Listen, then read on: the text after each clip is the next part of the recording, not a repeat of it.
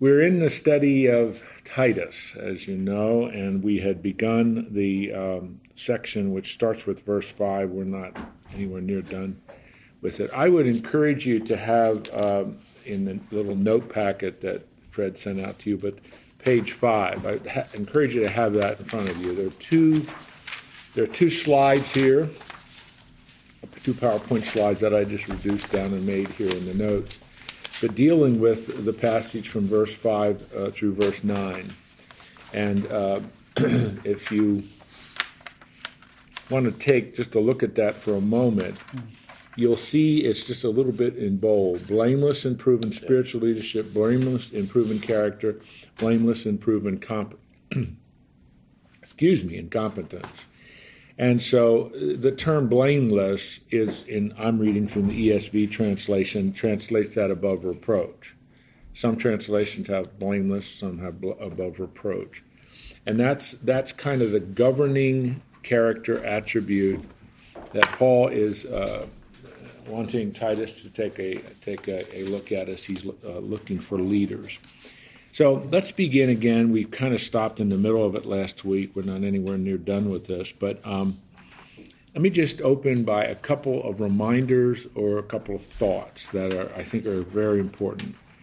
Uh, just to review, this is uh, a book that we call one of the pastoral epistles. First and Second Timothy and Titus are the three pastoral epistles. They've gotten that nickname because pastoral relates to spiritual leadership in the church. And the other aspect of this is, I think, is quite important. These three letters were all written right near the end of Paul's life. Second Timothy was written weeks before he was executed.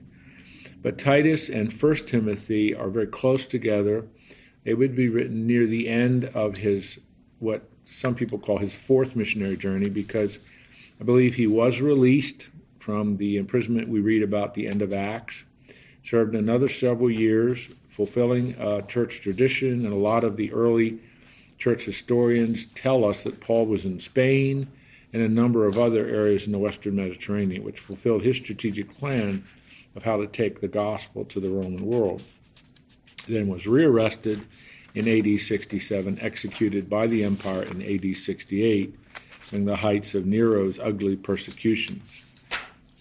And so the value of these epistles is you really see what's on Paul's heart at the end of his life. What is he really concerned about? And the answer, regardless of any one of the three epistles you study, is the church.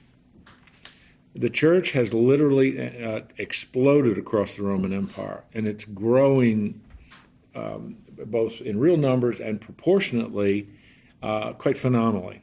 And with growth always comes the need for organization.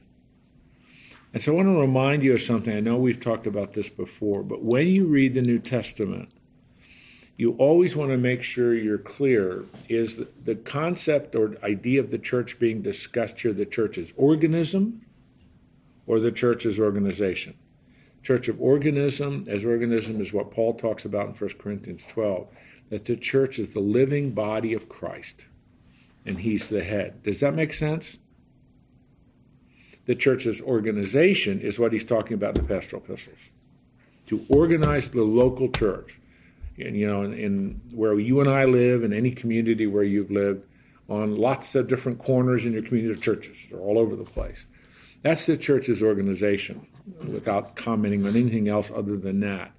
And so, what Paul is saying is, and this is what we saw in verse 5 Timothy or Titus, organized the church.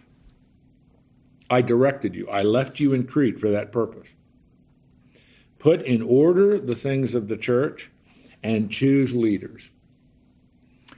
So, just to keep that in mind always, whenever you see that in the New Testament, in 1 Corinthians 12, 13, and 14, the focus is the church's organism, the living body of Christ. And no matter where you go in the world, you will, you will run into believers, you'll run into Christians. And All of a sudden, you have a lot in common.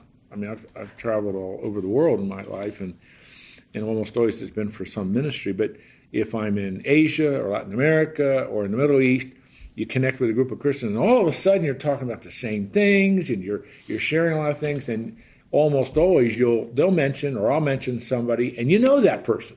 Did you ever hear that phrase? There are six degrees of separation for each. I think in the church it's two. I mean, it's just, it's amazing to do that. It's happened to me over and over and over again. That's the church's organism. It knows no boundaries, knows no geography. It's just believers in the body of Christ. But for it to continue to be effective in carrying out its mission, which is the Great Commission, uh, it has to be organized. So, again, if you look at verse uh, 5, this is why I left you in Crete, so that you might put remain in order and appoint elders in every town as I directed you and elders, they're the leaders, they're the spiritual leaders. That term elder, as we looked last week, I don't know if you remember that, is presbyteros. And then overseers, which you see in verse 7, is episkopoi. I wrote that on the board.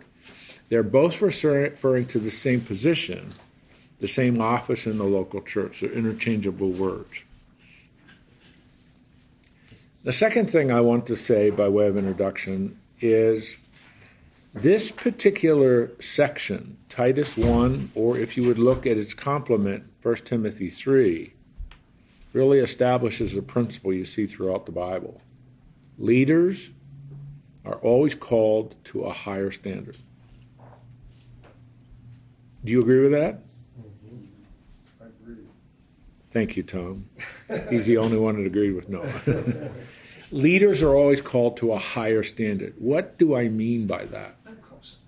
Okay, obviously you didn't hear that, so I'll repeat it. would be a person that has just been married to one wife and reputable and so forth. Okay, good. They are some of the character traits of a leader yeah. that we see here.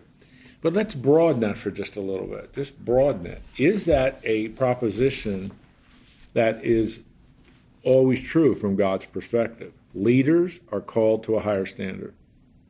Business leaders, political leaders, family leaders, church leaders, leaders are called to a higher standard.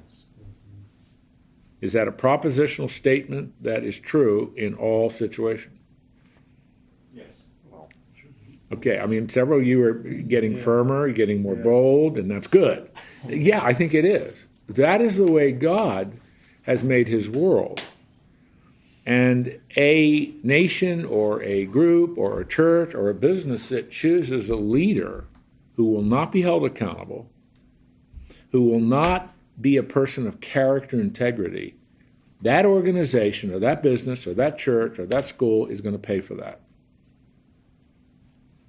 You follow me? I mean, that is, to me, that is a standard that you can prove both historically without even talking about ministry, but you can also see it very much within the church and parachurch ministries of the last 2,000 years. An organization or ministry is only as good as its leader.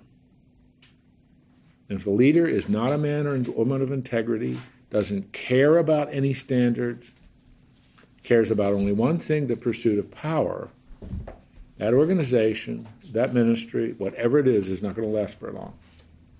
And he too needs to be accountable. Exactly. You have like elders and the. That's right. I mean, accountability is is such an important. I'm not sure I want to say principle, an important aspect. Maybe that's a better way to put it. An important aspect of effective leadership. Uh, John Maxwell used to say, if you're leading and nobody's following, or it's lonely at the top, he said they're terrible metaphors. They're terrible metaphors because a leader should have people that he's lead, he or she's leading so close to him. You know, he, it, it, it is lonely in the sense that all the responsibility falls on you. But if you're really an effective leader, everybody's with you everybody's excited about the vision and mission of what you're trying to do. If everybody's so far back and you're alone, he says, that's really not a good metaphor of effective leadership. Well, I'm saying all that because all of that, by that I mean what we've been talking about the last minute or two, is really reflected in what Paul is trying to instruct Titus to do.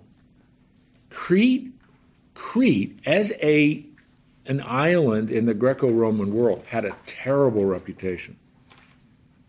I mean, everybody in the Greco Roman world looked at Crete as a scandalous, immoral, disreputable, you never could trust people from Crete.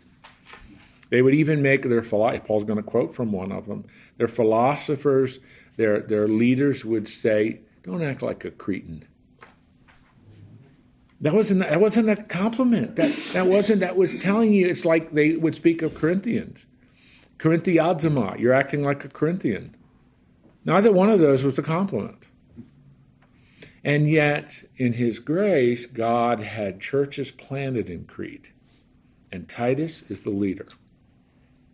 He's, the, he's overseeing everything that's going on. So he says to him, Appoint elders in every town as I directed you. And then we, we covered some of this last week, but the overarching, the overarching character trait and you see it in the way we did the slide, is be blameless or be above reproach. And we'll talk about that again. Above, I, I like how ESV translated, so that's how I usually talk about it. To be above reproach. What does that mean? What does that, put that into your own words, to be above reproach. What does that mean? There's nothing that any, All right, uh, John? well, nothing that anybody can criticize you for. There's nothing that anyone can be uh, critical about you and, and your, your, your, your, your person, your character. Yes. Woody, what did you say? reputation. Okay, well, that's, that's, that's your reputation. Your reputation is such that, you know, I really can't think of anything critical or negative about him. I don't like everything he does. I don't like what, but it's a character. I can't, I can't really find. Billy Graham was like that people that didn't even care about what Graham was saying or doing, the gospel and so on, the one thing they would say, you know, Graham really was a man of integrity. Billy Graham tried, we've talked about that before, the Modesto Manifesto that they put together in 1947 was an intent purposely to form an organization to be above reproach. So, yeah, it's, it's interesting today we scoff at that we make light of the, well, it's all about perception. that's, that's not real. Mm. But that's not also, that scoffing is not godly or not biblical, is it? Not at all. Not at all. And um, can I go down just a tiny bunny trail here? And I'll quickly come back. But one of the one of the things that concerns me, and even concerns me in, in the church and in ministries, is we are we are developing more of a utilitarian way of giving things. The end, my goal, what I want to do, the end justifies the means. Doesn't matter how I get there, just so that's a good end. That's utilitarianism. You may not know that, but in ethics, that's called utilitarianism. But in in life, just think about that. The end, if that's a good end, it doesn't really matter how I get there as long as I get there. That's not being above reproach. And so it's it's a challenge. If leaders are called to a higher standard, then the leaders of the local church, and that's church's organization, it matters whom you choose and to have the mentality of just filling a slot. Okay, we have this opening, let's get the slot filled. Does it matter who? No, let's just get it filled. If somebody, for goodness sakes, if somebody wants to serve, let them serve. And that, you know, okay, that's true. But does it matter whether they're qualified or whether they're a person of character? The biblical answer to that question is yes, it does matter. Especially when it comes, because remember, elder, presbyteros, or episcopoi, elder, they're the spiritual leaders of the church. So your overarching standard is above reproach. Now, one of the challenges of reading through a passage like this is you start to beat yourself up because you start to say, well, goodness, I'm not even close to these things. I mean, if this is the goal and the standard, I mean, I am so far away from the standard. So don't beat yourself up. That's not the intent of this. So, how do we look at this?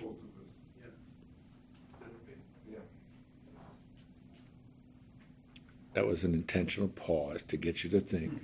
So, how do we look at a passage like this? This is the goal God wants us to have. But we live in a broken world. And often, often, your perspective is is this person serious about their walk with the Lord? They're not perfect. But are they serious and growing? Are they serious and committed? And I think uh, that's whatever that's worth. That's the perspective that I've taken usually when I've had to get, you know, when I was in leadership, I, I hired a lot of people, and I always looked at is this everybody's a work in progress, but are they serious and committed about the work?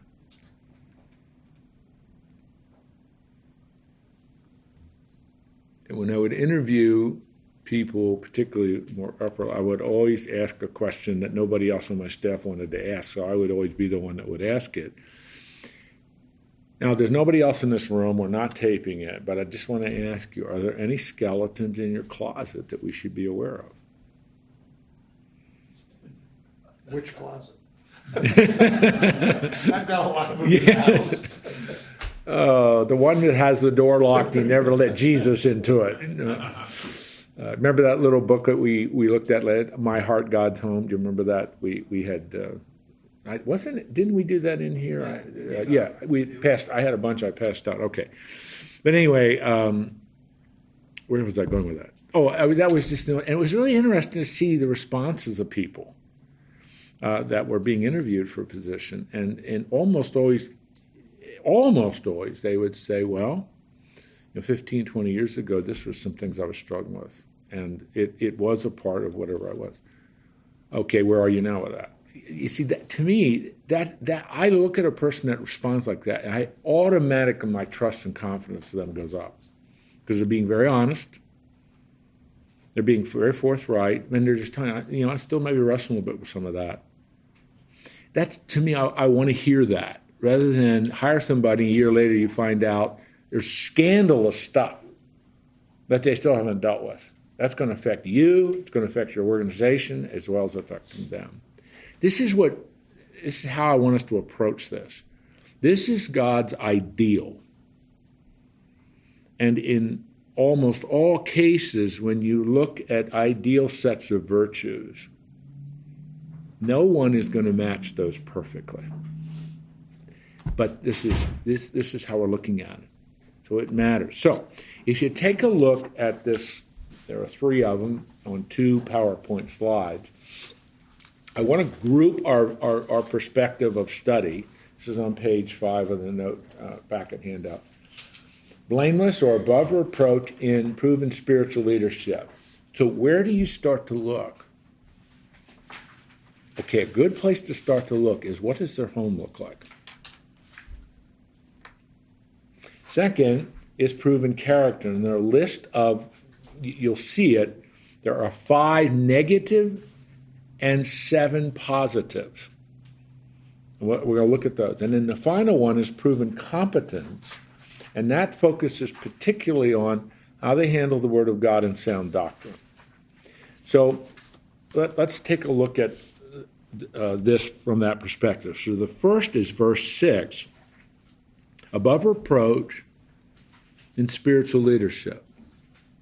So if you're if you want to choose a person who's going to be a spiritual leader in your church as organization, look at their home. Is that fair? Is that valid? Yes, sir. Thank you, Dave. That's fair. Because if I can say that with a degree of comfort because you're all men, but if this were a mixed audience, I would probably have a hit taken out on me and be dead this afternoon. But if the Bible, that's supposed to be funny and I'm supposed to laugh at it, but if the Bible posits the premise that husbands are to be leaders spiritually of their home, and that is a provocative thing to say in some circles in 2018. But if God holds the husband and the father as the spiritual leader of the home, then it would be it would be proper to look at the home. If you're going to have somebody in spiritual leadership in your church, how does their home look? And so what Paul does is focuses first on the relationship of this man with his wife and the relationship of this man with his children. Now listen, the, the thing about this is you, you, you look at it and say, well, my goodness, I don't meet that. Remember, it, I think we are to observe this and, and apply it as a work in progress. None of us are perfect husbands. None of us are perfect fathers. But what do you see in that home? So the husband of one wife, some, it depends on how you put the grammar, some just translate a one wife man, which is literally what it says in Greek a one wife man. That's literally the Greek. So that does not preclude a divorce situation. That's not the norm, but it doesn't preclude that because, as you know, uh, a person can come to the Lord after they go through a wrenching divorce and a very difficult situation. So it's just, and I think that the way we always looked at it is you do a case by case basis. If there is a divorce in this man's life, I, I just want to hear a little bit about the circumstance. What, what, what caused that? What was it about? That doesn't rule out a person in spiritual leadership. But certainly, a, a one wife man means there's commitment, there's devotion, there's love, there's loyalty, there's servanthood as a husband of, of a wife. And it also precludes any kind of poly, uh, uh, polygamous type of relationship, which was not uncommon in some parts of the ancient world. So it's just saying, okay, if you're going to ask this person to be a spiritual leader in your church, we, we want to tell us a little bit about your family life. Tell us a little bit about you know, what you've observed. Is that fair? It's Fair. And then your children. Now, the, the, the translation here is hard because his children are in the Greek word there is pistos, the normal word used for faith. So you could translate it, his children as plural, his children are faithful. Not open to the charge of debauchery. When was the last time you heard debauchery used in a sentence? I mean, it's not a word we normally talk about, but debauchery is, is out of control living. Debauchery is out of control living, whether it's in the sexual area of life, the controlled substance area of life, whatever it is, debauchery. You have, you have no boundaries in your life. And then insubordination, which has to do with authority so again, you know, all Paul is saying, and it's it's huge, but Paul is saying, look at his children. And does that mean? Well, I guess what does it mean? I mean, no, I don't know. Maybe, probably some of you guys, it would be the exception, but no family is perfect. No, that doesn't shock any of you. So either you agree with that or you, oh my goodness, you don't even know how to respond. But no family is perfect. So I don't know. I mean, I my kids are gone. They're in the 30s, late 20s. But you know, adolescence, adolescence is a disease. I mean, it really is. It's often fatal for the parents. The the, the teens survive it but adolescence is hard, isn't it? I mean, the United States invented adolescence. We really did. In post World War II America, sociologists and psychologists started to develop a new stage of human development. It's that stage from the primary years to adulthood, and we called it adolescent. And they sort of arbitrarily said, well, it starts around 12 and ends around 18. I think in 2018 it starts at 10 and last till 23. sinks. I'm, you know, I'm serious. Yeah. It, it really does. I mean, uh, Christian Smith, who's a sociologist at Notre Dame, has written three books on this. He says we have got to change our whole way we think about this stage of life between childhood and adulthood. We've got to lower the age and we've got to increase the age because there are 23 year olds acting like 12 year olds right now. In the choices they're making, the way they live, the refusal to accept authority, the refusal to accept responsibility, where's that coming from? It reflects more where the culture is. And so all Paul is saying is take a look at the children. The children reflect the leadership of the father. Perfect? No. But it's just, and it's hard because all of us think of the, the examples in the lives of our children. Wow, if that's going to be rigidly applied, I don't meet this standard. Because teens, what's teenage? What are the adolescent years all about? The immense desire for independence, for indeed autonomy, no boundaries, and I hate you because you're setting boundaries, Dad. And some children are complicit and compliant, and others, their, they, their, their mission in life is to always challenge a boundary. That was my daughter. Joanna, when, when Dobson wrote his book, The Strong Willed Child, he followed Joanna around and took notes. And then he put it into a book. And it sold well. Because Joanna, she was just, the moment we got Joanna, she was four months old. Both my kids are adopted. Jonathan was adopted when he was eight days. Joanna when she was four months. And it took us about three hours to realize Joanna's a lot different in temperament than Jonathan. He was six years old when adopted. I mean, Joanna, every, she's a little tiny baby. She's challenging what we're doing. And I mean, she's a teenager. Okay, Joanna, I want you to be home at 11 o'clock tonight, Saturday night. How about 11:30? No, 11. 11:15? Ele- Every Saturday night, that's what it was. And then it goes to 12 midnight, which you know. And I, I, I think I had that conversation with her every single weekend in her adolescent years. So if you look at that, you'd say, Wackman doesn't meet that. His daughter's insubordinate. She's constantly challenging authority. Well, yeah, but the thing is, she did come in at midnight instead of 12.30 or 11.30, whatever the time frame was. But she's always challenging it. And, you know, Joanna's now, to the glory of God, she's married to Greg, and Greg has to handle this. but his temperament, his personality is just, per- by God's grace, just perfect for Joanna. And he just, he is, I watched, I've watched him now. Uh, Six years they've been married. He is just, he is the perfect husband for my daughter. And what Jesus has gotten a hold of Joanna a number of years ago, and she's teaching, she's in education, she's just fantastic with that. All that strong will is channeled. So it's uh, what I'm trying to get you to see here is just because you've had struggles with your children doesn't mean you don't meet this. It's just say, take a look at how this husband and father leads his home.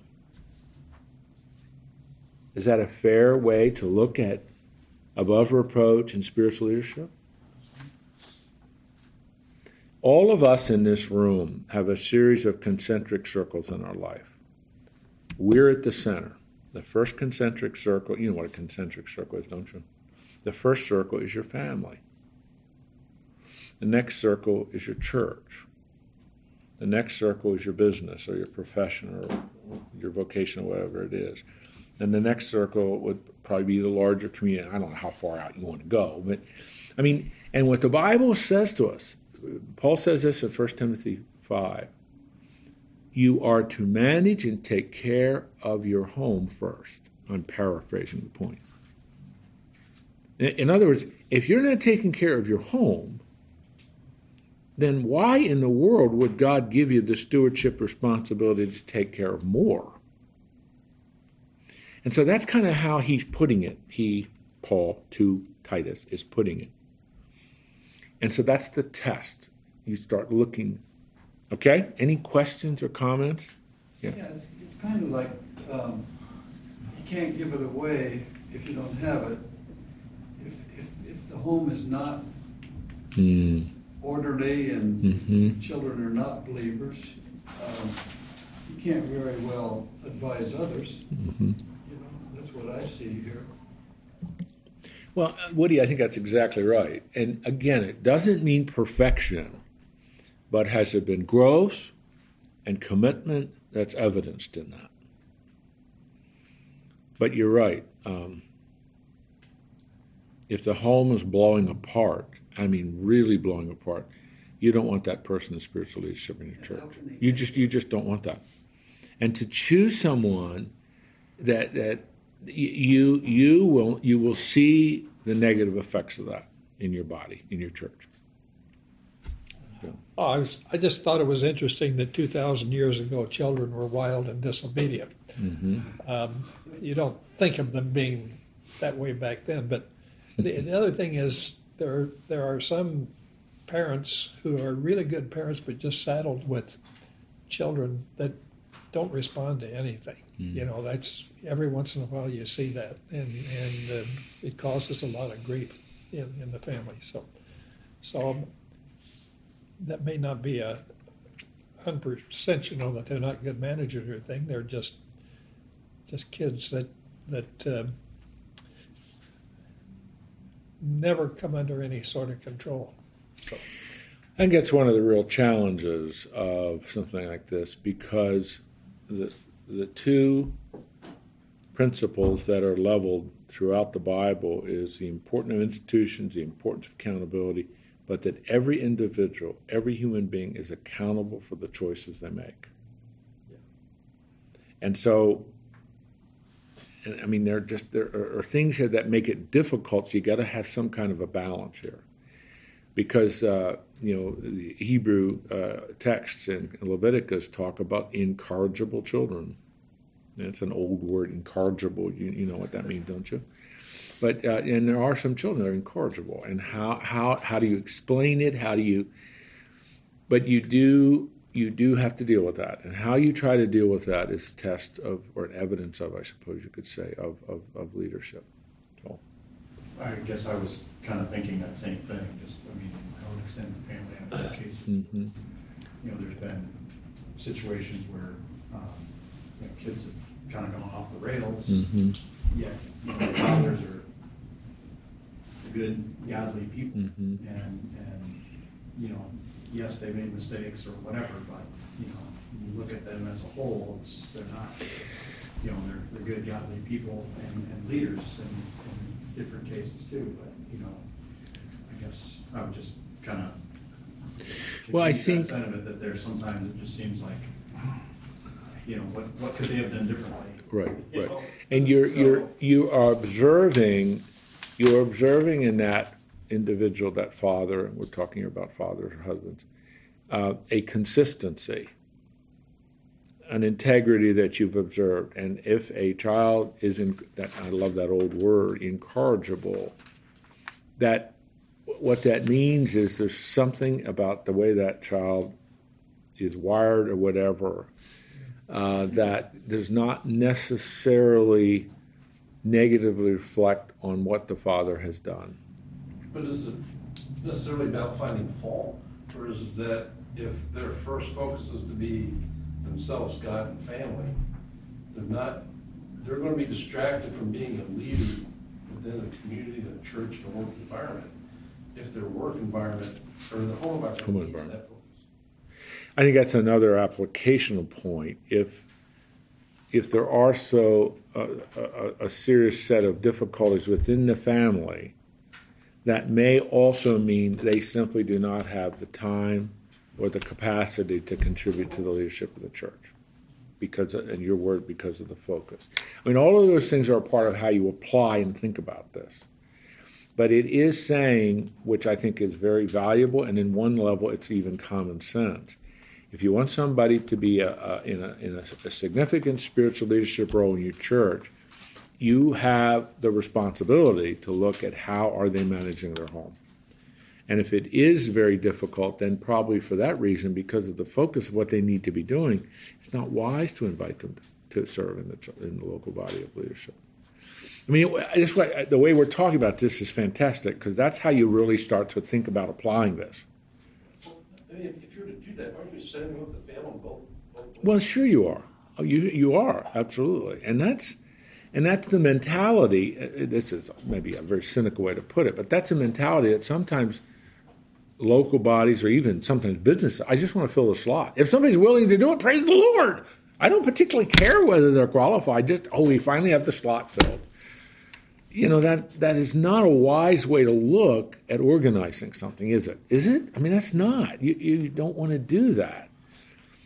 So it's, but it's hard because, you know, honestly, and in our culture today, with the pursuit of autonomy and always pushing barriers and not submitting to authority, I mean, even to talking the way we're talking around this table this morning, many people will be offended by that. You have no right to talk like that. You have no right to set those kind of stands, you know, which we do if you're going to be accountable. Fred, did you have? So, so instead of, instead of looking at perfection, you know, we Mm-hmm. want to look at direction. and so- That's exactly right. hmm Direction, uh, focus. Are you seeing growth? Do you see? I mean, that's the kind of thing we're looking for.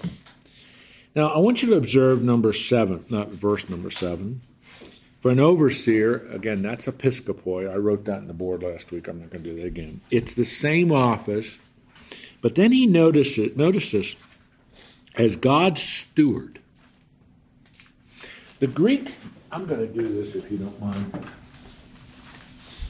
The Greek word for that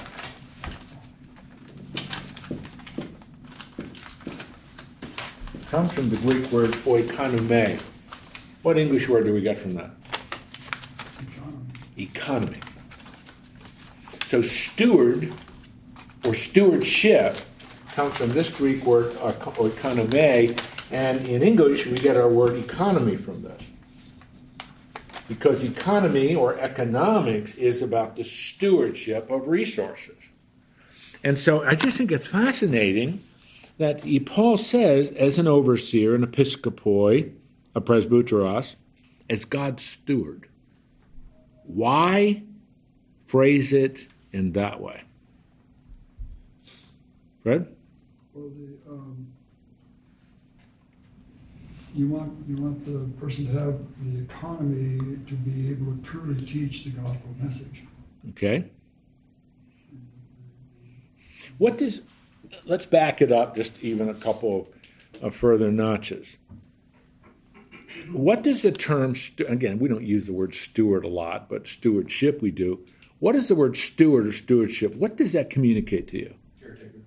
Caretaker? Serve, serve. Serving? If you're a steward, are you the owner? No. No, No. necessarily. if you let's put it another way a steward the word sovereign apply to them or the word dominion apply to them? I'm using biblical words here. Dominion. In galatians, uh, galatians in genesis 1 god creates and he creates the apex of his creative work human beings in his image. And then as we say what does he say have dominion over my world, rule over the birds of the sky, the fish of the sea, etc. That's another way of saying, You are now my stewards. You, my image bearers, I'm giving stewardship authority, but I'm the sovereign. I own it. But you're the steward. And that's the word he's using here. The church is God's creation.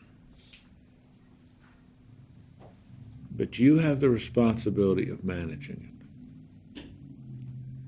And the managers, if you want to put it that way, the managers of the local church's organization are its spiritual leaders, the elders.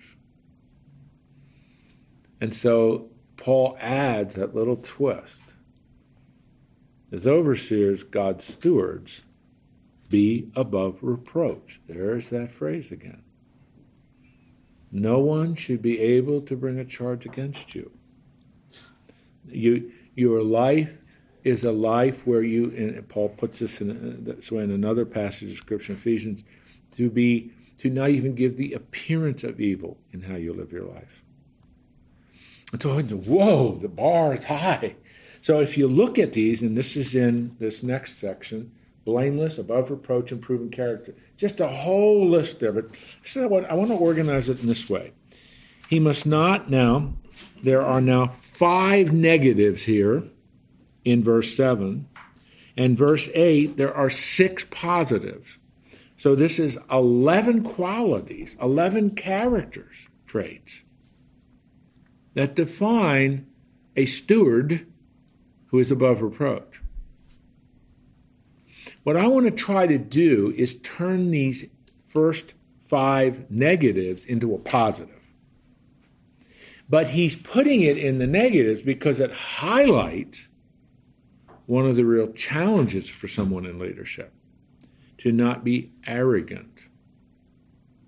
Now, that seems to me to be appropriate because people who get in authority and power can tend to be very arrogant.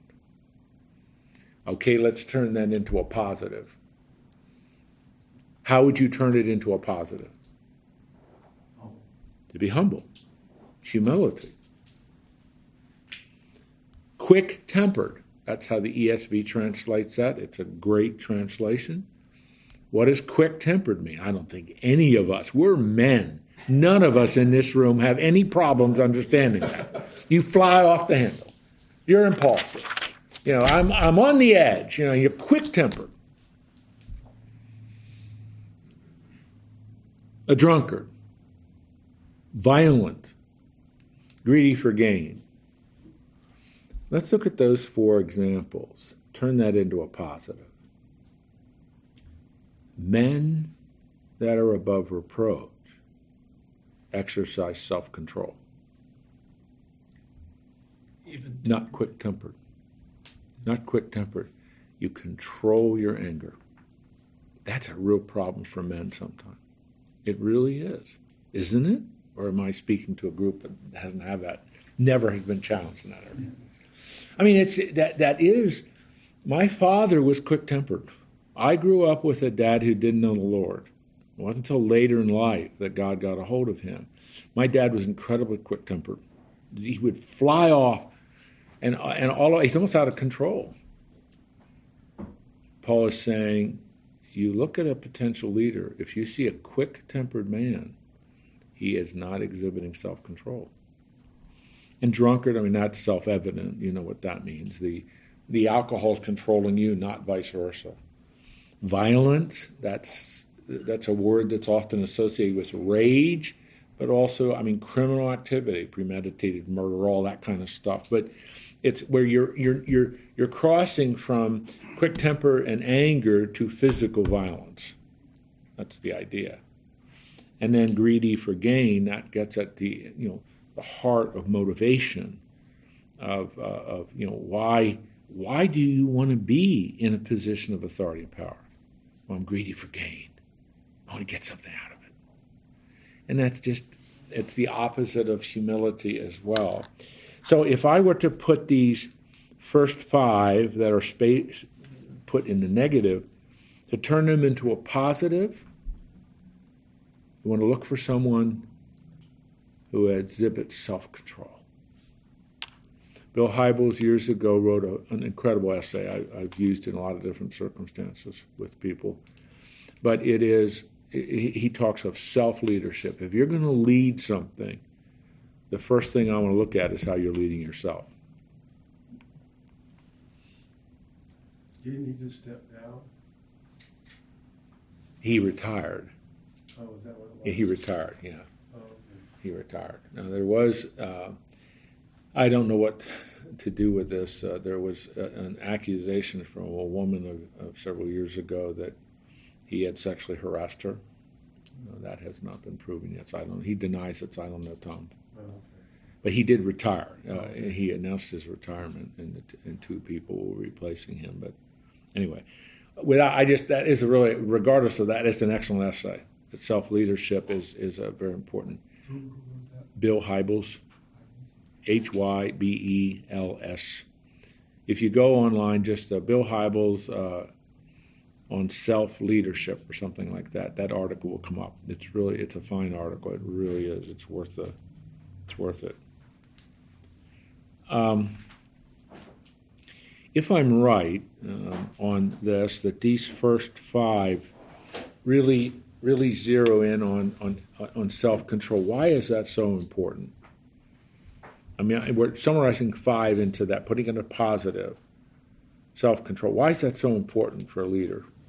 Well, just discipline is Mm. uh, such a great virtue Mm, that it shows great maturity mm, in all different levels, not Mhm. only teenagers, but employees and, and, and, little little pieces of discipline shows uh, great like maturity and development, kind of who you are. hmm And I'm always encouraging, I got a lot of Vegas guys, I got forty guys that report to me.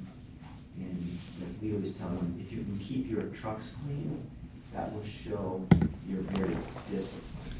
That's real. That's a good. That's a good piece of advice. So That really is. We've really been working on that, Hmm. focusing on those things that are little keyholes to how they operate. Hmm. I had uh, a client tell me once that when I'm, when I'm looking to buy an apartment building, what I do is I go to the boiler room. And Mm. if that's good shape, we're good to go. Because that's the one part of the building nobody sees. And so if you, if you have, she said, if you have great discipline in being a good owner and keeping the boiler room organized, you know, you're, you're a great landlord. That was very telling. That is. That's that's a that's a good insight. Yeah. Because the boiler room is the one room, Mhm. no, literally, other than maybe an occasional inspector, and even then, he's not gonna be there to, you know, check the, lift the Mm. floor and see if it's clean or not, you know, but Mhm. it just, really just. That's good. That's good. I, for years and years, I would always tell my students, uh, you're seeking a higher education degree, but I want to tell you there's a lot more going on with us. You're not only getting information and skills, you are really developing yourself. Because if you're going to succeed, you've got to learn how to manage time. Would you agree with that? If you're going to be successful, you must learn how to manage stress. Would you agree with that? If you want to be successful, you're going to have to learn how to manage interpersonal relationships. You agree with that? Yeah. I mean, all of those things. That's in education. I mean, that's one of the values. I mean, I, I still think it's valuable, but one of the values of higher education is if you if you do not master those things, one, you're not going to do very well in school, and you're not going to do very well in life. It's just it's not it's not, it's not going to happen. So that's back to uh, like what Dave was saying in, in his business and so on. This self discipline, this self leadership. It's it self control, and that's why isn't it interesting that the ninth fruit of the spirit in Galatians five twenty two and twenty three, the ninth fruit of the spirit is self control. You ever heard the marshmallow rule with little kids? You've had to heard of that, right? Where to, you know, what's the, what's the biggest indicator of an infant if they'll be successful later in life? And they give them two options. Option one is they can have one marshmallow and they can eat it immediately. Option two, you can have two marshmallows, but set them both down and you have to look at them for three minutes. And so the infant, whatever that means, old enough to understand, the infant that- that can, the infant that can wait three minutes to eat two marshmallows, Mm. successfully does. Some Stanford, you know, Yep. psychologists Yep. figured that that's the self-control thing. Yeah, yeah. And delayed gratification. Uh, just all of those kinds of there are virtues and values that are indicated in how a little child looks at certain things. Yeah, it's kind of neat. Let's look at these six positives. But hospitable, a lover of good, self controlled, upright, holy, and disciplined. It, you see the flip side of the coin, all negative, and you see the other side of the coin, positive. And you can see the negatives are overcome by the positives because the same things we just saw. So, hospitable. What does that mean?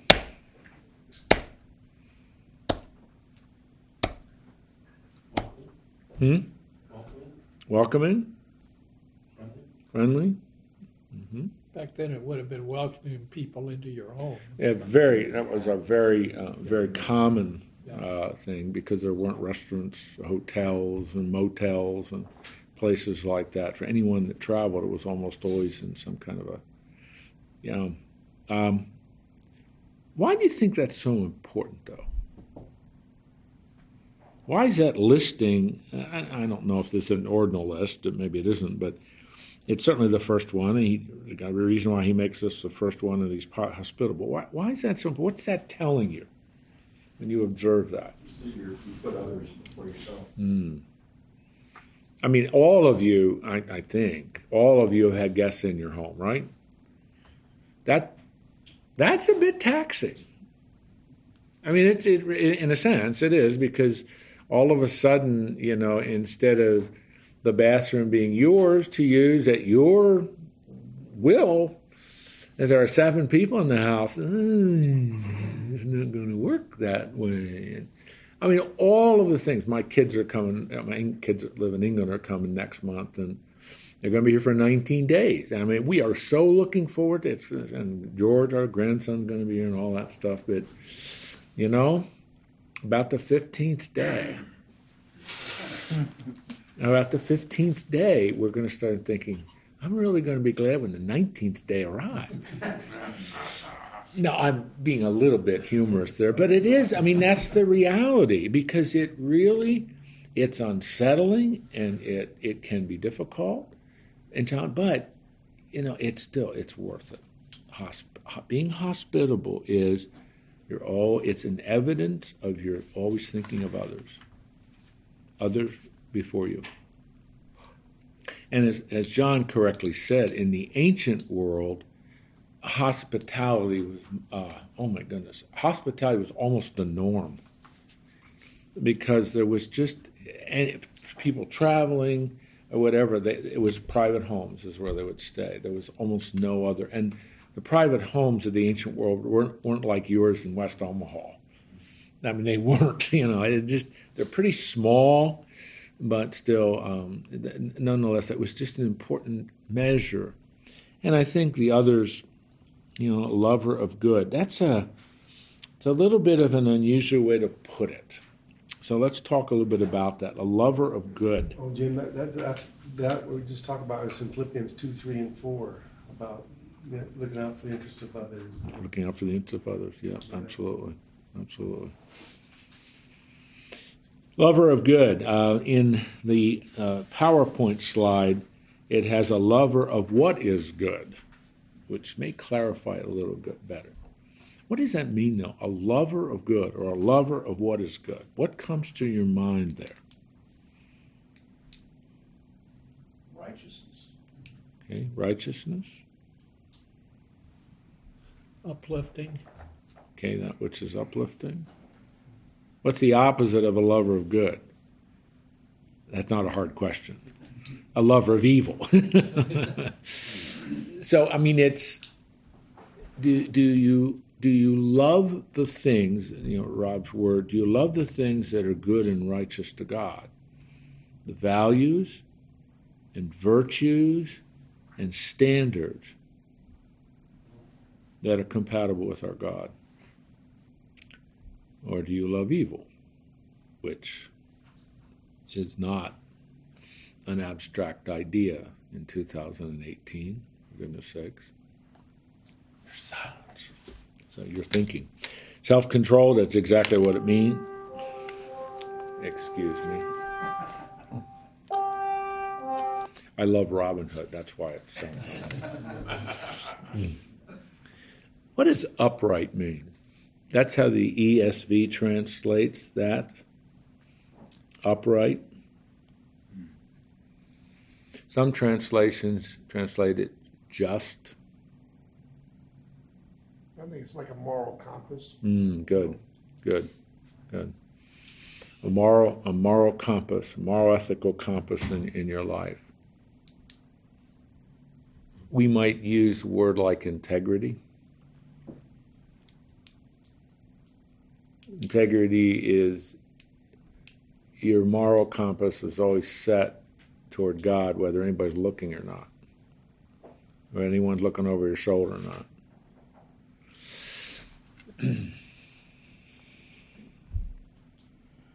number of individuals in the Bible are described as upright.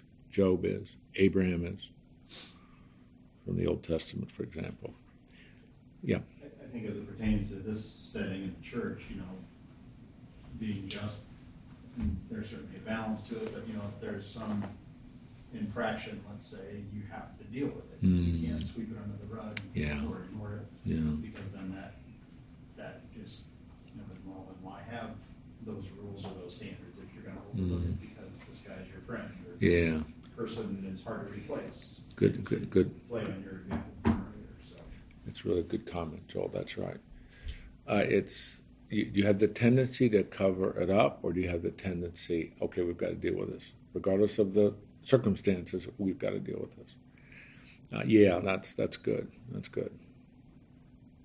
Um, there are so many so many ways to apply this, but I, I think we're we're we're right on the last two. Holy, which is very much that tagiosmos. It's the key word that defines the character of God. And again, it, we're aligning ourselves with with the character of God. He says to us, "I want you to be holy as I'm holy." And then that last, um, Dave used that word in, in a couple of his illustrations from his business, discipline. The word discipline, by the way, is um, a, a, word from which we get uh, uh, teacher or pedagogue or uh, pedagogical or the kind of the kind of term that focuses on you, you're you're always correcting you're always correcting and getting back on track when you get off track. That, that's what discipline really means. It's you know we all get off track but is are you willing to come back quickly? Discipline is you're getting back on track. So you take those where it's appropriate to end uh, this list of virtues with that word. You know, are you someone that is sensitive, sensitive to, and willing to always embrace a repentant spirit? Do you understand what I mean by that? Because you're always coming back on the track of your, your walk with the Lord. And eh, the, the goal of discipline is always restorative and corrective. It's not punitive. I hope I'm, I'm, dicing some words there. I hope they make sense. But it's that kind of approach. To, it's that kind of approach to life. and I think a lot of this is um, a lot of these qualities that he is talking about here, that Paul's talking about here, really do relate ultimately to how does this man look at his God. No, nobody responded to that. But really, how does this individual that that I am observing, how does he look at his God? I, am I'm, I'm saying that because um, my wife and I have been watching um, a couple of video lectures, is sort of what they are. But have any of you ever heard of Louie Giglio? Okay, uh, Dave has, maybe one or two others. I honestly, I have just, I have absolutely been challenged by this guy. Um, the reason um, uh, we've seen two of them, but his first one that we watched was um, how big is your view of God? And what he focuses on is astronomy. He focuses on the, the galaxies. He focuses on the complexity and vastness of this universe. He says you need to change your view of God. He's a big God. He's a really big God. And you do think of that big God in light light years. I mean, he's just and the you know fantastic photographs we now can exhibit because of the Hubble telescope, which I know you've all heard of that. And it's just it's really it's just he anything he says I don't already know. That's not the point. It's it's meshing it with these remarkable photographs. That's right. My God created that. And that is a magnificent illustration of what David says in Psalm 19 the heavens declare the glory of God. And in the second lecture, he goes to the other side you and I, individual human beings, created in the image of God. 23 chromosomes come together from our dad, 23 chromosomes come together from our, our mom in a single egg called an embryo. And the 4 billion pieces of DNA information are there in that embryo. And he says the complexity and vastness of God's universe exhibited in the heavens is equally evident in you. And I mean, it's just, it's a way of looking at God in a fresh new perspective. Our God is awesome. And then, of course, the natural thing you go is what uh, Psalm 8 says Lord, Lord, why do you pay attention to us humans? Why are you concerned about us? Why do you even care about us? Which is a good rhetorical question. And the answer, of course, is He created us, He loves us, and He wants a relationship with us. But it has to be on His terms, and that's why He sent Jesus. So, in a way, the character of a, of a man is determined by, I think, how he really sees his God. And if you really believe everything the Bible says about him, and you really believe all that Jesus has done for you, it's going to change how you live. And that's what I've been challenged just in a fresh new way. I need to keep my perspective about God properly focused. He's vast, He's great, He's powerful, He's majestic, but He's loving and caring, and the best evidence of that is what Jesus has done for me. It's a great truth. So, if you've not seen, I recommend those. They're, they're really refreshing. They're just refreshing perspective on the Lord. I got to pray here, so we got. I shouldn't say it that way. I want to pray so we can let you go here. Heavenly Father, thank you for the Word of God. Thank you for these challenges from Paul's uh, writing to Titus, instructing him to get leaders in all the little churches there in Crete. And he says, Titus, choose men above reproach. Don't just fill slots. Take your time. Fill these leadership positions with men who have a proper view of God, a proper view of themselves, and are deeply committed to Him. Thank you for these guys around the table. Thank you for their lives. Thank you for what you've done and what you're continuing to do in their lives. Bless them, use them, help them in all the areas of their life. And we're all dependent on you. We're all growing. We're all in process. But thank you for your patience, your love, and your long suffering with each one of us. As we go our separate ways, we ask you to dismiss us with your blessing. Take care of us, and Lord, use us. May we represent you well. In Christ's name, amen. amen. See you next week.